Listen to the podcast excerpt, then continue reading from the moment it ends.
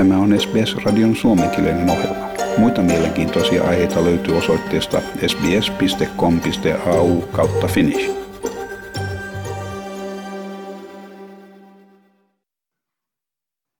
Täällä Helsinki Timo Uotila ja kulttuuripuolta ensin urheiluuutinen – HJK jalkapallon Suomen mestaruus sai viimeisen sinettinsä sunnuntaina Maarianhaminassa. HJK juhli 5-0 vierailuvoittoa IFK Maarianhamnista ja varmisti näin mestaruutensa jo ennen kauden päätöskierrosta. Ja sitten varsinaista kulttuuria.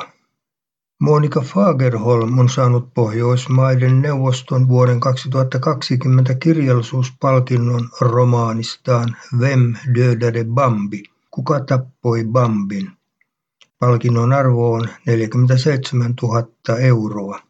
Ja tämän vuoden musiikkipalkinnon sai säveltäjä Sampo Haapamäki teoksestaan konsertto neljäs osa sävelaskel pianolle ja kamariorkesterille ja lasten ja nuorten kirjallisuuspalkinto myönnettiin kuvakirjasta, jonka on kirjoittanut ruotsalainen kirjailija Jens Mattsson ja kuvittanut suomalainen kuvittaja Jenny Lukander.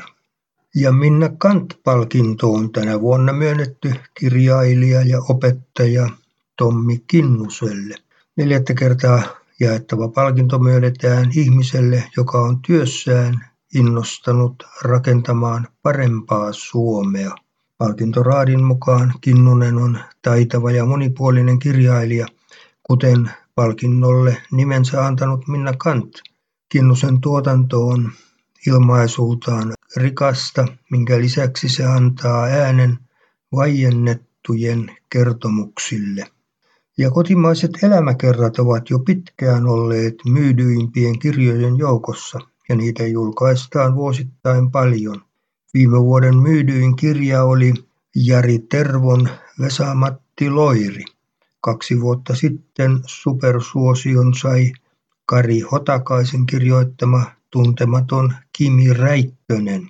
Tänä syksynä esimerkiksi Tuomas Nyholmin kirjoittama kirja Sunrise Avenue yhtyeen Samu Haberista on Otavan kustannuspäällikkö Eeva Reenpään mukaan saanut räjähtävän lähdön. Elämäkerta julkaistiin lokakuun puolivälissä ja ensimmäinen 8000 kappaleen painos myytiin loppuun alle viikossa. Ja Alvar Aallon suunnitteleman Paimion parantolon tulevaisuus kirkastuu. Funkishelmen kehittämiseksi on perustettu säätiö. Suomalaista arkkitehtuuria maailman kartalle vieneen tuberkuloosiparantolan rakennus ja kulttuuriarvo halutaan turvata. Ja Helsingissä asuva taiteilija, kuvanveistäjä Kaarina Kaikkonen sai herätä tiistaina hyviin uutisiin, kun Jyväskylän kaupunginvaltuustosta oli maanantaina tullut tieto, että mäkilegenda Matti Nykäsen muistomerkki toteutetaan Kaikkosen höyhen suunnitelman mukaisesti. Parhaani yritin ja totta kai on mukavaa, että olen tällaisen tilauksen saanut. Oli suuri kunnia tulla kutsutuksi tähän suunnittelukilpailuun, Kaikkonen toteaa. Ja Tampereella on menossa Jats-tapahtuma, joka on vaatinut poikkeuksellisen tiukkoja turvatoimia. Koronapandemia on pakottanut järjestäjät perumaan suurimman osan yleisötapahtumista, mutta Tampere Jazz Happening on päättänyt tuoda musiikkia tullikamarin pakkahuoneelle ja ravintola Telakalle elävän yleisön nautittavaksi. Ja Kirsi Kunnaksen kunniaksi perustetaan Tiitiäisen metsä suojelumetsä. 27 hehtaarin metsä sijaitsee lähellä Ylöjärven keskustaa, siis siellä Tampereen seudulla. Ja Madetoja-palkinnon saa sopraano Anu Komsi. Palkintoraati kiittelee Komsin panosta suomalaisen nykymusiikin esittäjänä ja edistäjänä poikkeukselliseksi. Ja Radion sinfoniaorkesterin konsertin jälkeen radiossa oli keskustelu musiikin ja yleensä kulttuurin rahoituksesta. Rahamiehenä ja musiikin ystävänä paikalla oli Lauri Ratia. Hän on muun muassa Sibelius-seuran puheenjohtaja. Tänä vuonna piti järjestää Sibelius-viulukilpailu, mutta se on siirretty vasta vuodeksi 2022. Kulttuuri on ollut aivan poikkeuksellisesti ongelmissa nyt koronavuonna. Konserteissa ja teattereissa pääsee käymään vain puolet normaali yleisöstä, jos sitäkään. Vapaat taiteilijat ovat aivan surkeassa asemassa, kun monesti jo hyvin vaatimattomat tulot ovat pudonneet nollatasolle. Nyt tarvitaan yhteiskunnan ja mesenaattien tukea, jos koskaan.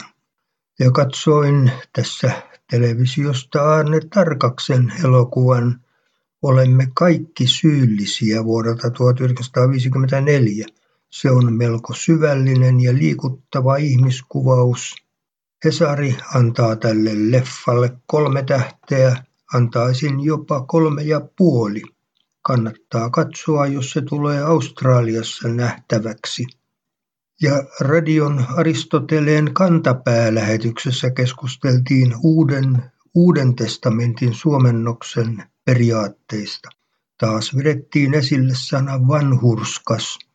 Se on niin erikoinen, epäselvä ja omituinen, että se on suorastaan hämärtänyt pyhän kirjan sanoman. Vanhurskas tarkoittaa kuitenkin yksinkertaisesti samaa kuin oikeudenmukainen, oikeamielinen, reilu. Minusta reilu olisi hyvä sana. Jos Jumala on reilu ja me olemme reiluja toisillemme, täällä maailmassa olisi hyvä olla ja turvallista elellä. Nyt ei muuten ole. Haluatko kuunnella muita samankaltaisia aiheita? Kuuntele Apple, Google tai Spotify podcasteja tai muuta suosimaasi podcast-lähdettä.